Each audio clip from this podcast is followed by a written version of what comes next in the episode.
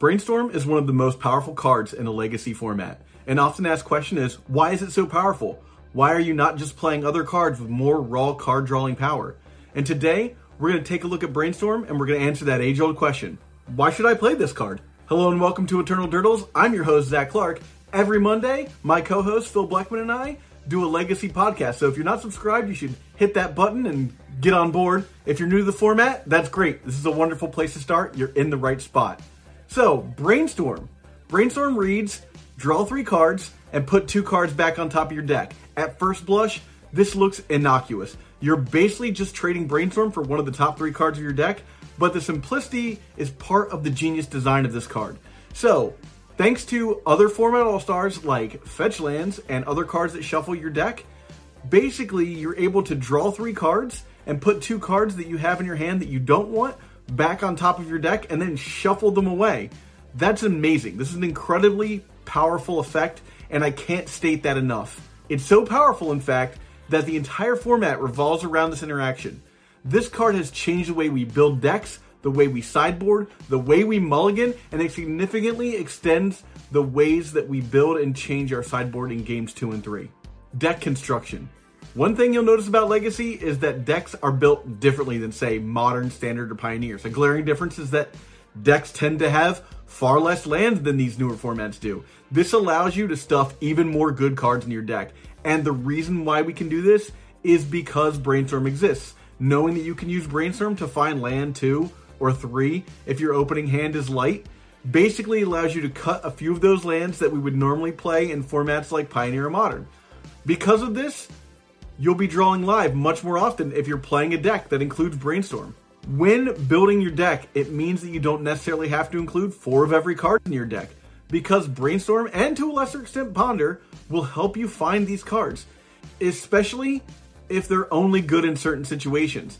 And speaking of cards that are only good in certain situations, you can add one or two of those cards into your deck, and if you find them in a time that you don't need them, you can shuffle them away. Okay, those are some basic reasons to play Brainstorm, but let's take a look at a scenario. Now, imagine you open with a hand that has two islands, two Misty Rainforests, a Delver Secrets, a Brainstorm, and a Daze. At first glance, I'm not loving this hand. But what you can see here is that as we play through our turns, Brainstorm changes your hand dramatically. Let's go through those turns, shall we? Turn 1, you play an island, cast Delver Secrets. On your opponent's turn, they play a land, pass their turn, and now it's your turn again. And now you look at your hand and you have one island, two Misty Rainforest, Daze, and Brainstorm. During your upkeep, the Delver of Secrets triggers. And what do you know? It's a Force of Will, and the Delver flips over. We call that a blind flip. Pretty lucky. You draw Force of Will on your turn. Well, that's great. Now you have a Daze and a Force of Will, but you're stuck with three lands in your hand. So the best play here is to play that land and see if you can't dig for something better to do on your turn. You cast Brainstorm during your main phase, and you draw another Delver of Secrets, a Murktide Regent, and a Predict. You decide the smart play is to put back the island and the other Misty Rainforest, and then you go ahead and you sacrifice your Misty Rainforest to find another island and cast another Delver of Secrets. Now your hand has Murktide Regent, Daze, Predict, and Force of Will. That's significantly better than how your opener looked. And now, not only are you setting yourself up for a giant Murktide Regent, you have a way to protect your Delver with Daze and Forces Will as the game moves forward. But let's go back to the start of your turn on turn 2, and another option is to guarantee that you're going to have your Delver flip over. So, during your upkeep, you can put Delver of Secrets trigger on the stack, and then cast Brainstorm and guarantee that the top card of your deck is an instant or sorcery. Look at that, you just turned Brainstorm into 2 damage.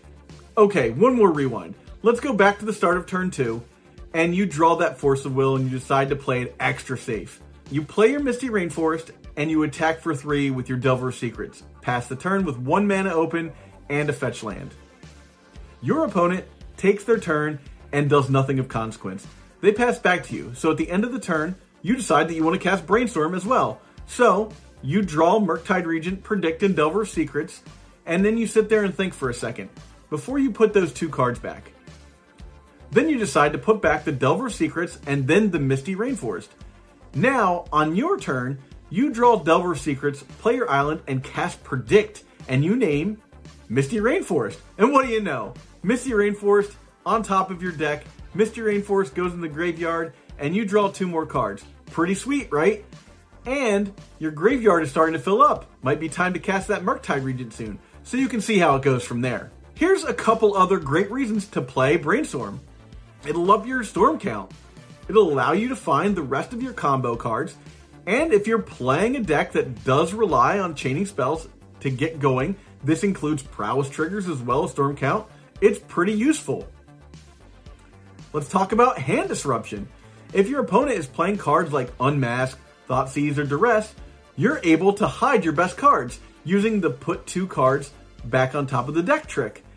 And in this scenario, you do not want to shuffle your deck, but you'd rather draw the cards that Brainstorm put back on top. This ostensibly shields you from losing your best cards to your opponent's discard. Just make sure you don't put all the counter magic on top of your deck if your opponent is going to win that turn. That would be very embarrassing, and I've certainly never done that. Another question people ask is why should I play Brainstorm when I can just play other cards that I actually want? One of the reasons is because Brainstorm goes to the graveyard. I know that sounds crazy, but the graveyard count might not seem super important initially, but many decks rely on having cards in the graveyard. In Legacy, cards like Dragon's Rage Channeler, Check the Graveyard, Murktide Regent, and other Delve spells use the graveyard as a mana source, and Snapcaster Mage allows you to cast spells from your graveyard. So having more cards in your graveyard basically means that you have more advantages. You basically have extended those cards into your hand. Now, with that said, that just scratches the top of the surface with how good this card is, and I hope I've helped answer your question. If you've gotten any value out of this, please consider liking and subscribing, and don't forget to check out the other Legacy 101 content, which I'll be updating as time goes on.